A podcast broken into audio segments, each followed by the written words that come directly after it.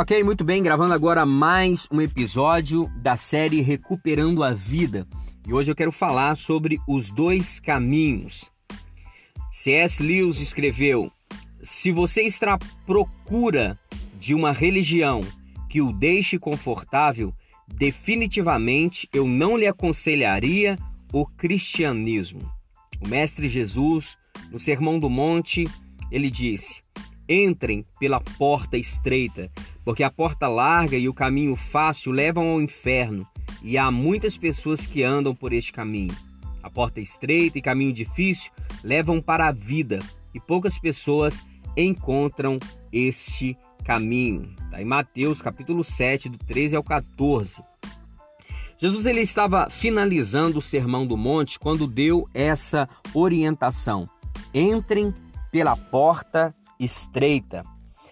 Porta estreita e caminho estreito não é sinônimo de fundamentalismo religioso. Não é sobre o que pode ou não fazer. Jesus estava falando sobre formas de viver. A porta estreita e caminho estreito é um estilo de vida que exige esforço consciente. A porta larga e o caminho largo é uma vida sem critérios, sem freios. Então Jesus não estava falando sobre regras, também não estava propondo conforto, mas sim confronto. Durante todo o sermão, ele ensinou sobre o jeito de Deus de viver. Ele ensinou o caminho estreito. Jesus ele é a porta, mas ele também é o caminho estreito. No momento em que você aceita a sua liderança, você passa pela porta estreita e é apresentado ao caminho estreito, que também é ele, Jesus. O caminho às vezes é difícil, desconfortável, mas cheio de valores que dão sentido real à vida. Nesse caminho não cabe a euforia religiosa, mas a reflexão interior. Ele disse: No caminho estreito vocês vão encontrar felicidade. Se vocês olharem para dentro de vocês mesmos e reconhecerem que precisam de Deus. Vocês vão encontrar felicidade se forem sensíveis à dor do outro, chorarem com eles, terem misericórdia, lutarem pela paz. Vocês devem temperar a vida neste mundo, serem modelos para serem seguidos. No caminho estreito, vocês precisam abandonar os comportamentos que não produzem vida.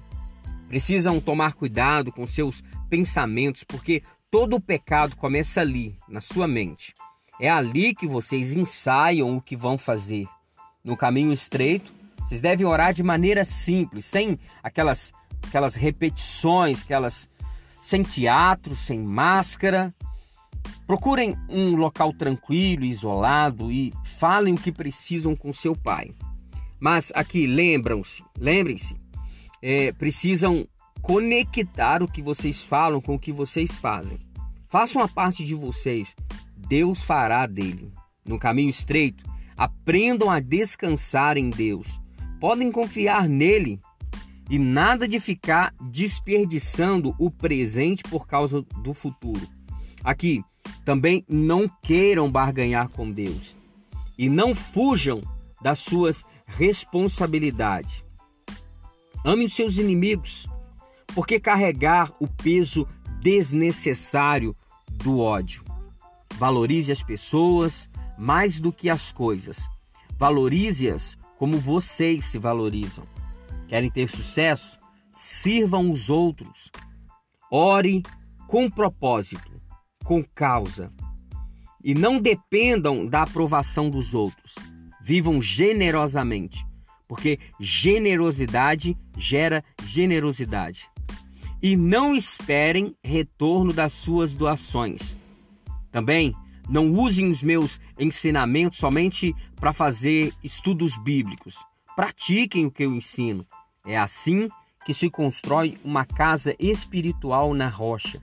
E não definem suas vidas pelo que vocês têm, mas pelos que, pelo o que vocês doam. O caminho de Deus exige dedicação total. Tudo o que eu ensino pode ser resumido nestes mandamentos: ame a Deus acima de todas as coisas, ame o próximo e se amem. Isso é caminho estreito. O resto é caminho largo.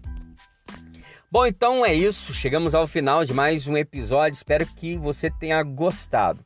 E se você tem gostado deste conteúdo que tenho apresentado e gostaria de ter acesso a mais conteúdo semelhante ao que você ouviu, é, você pode acessar é, Recuperando a Vida no Spotify. Lá você vai conseguir acessar a outros episódios é, que foram criados para abençoar, para trazer vida ao seu coração. Tá bom? Então é isso. Até o próximo episódio, se Deus quiser. Um abraço.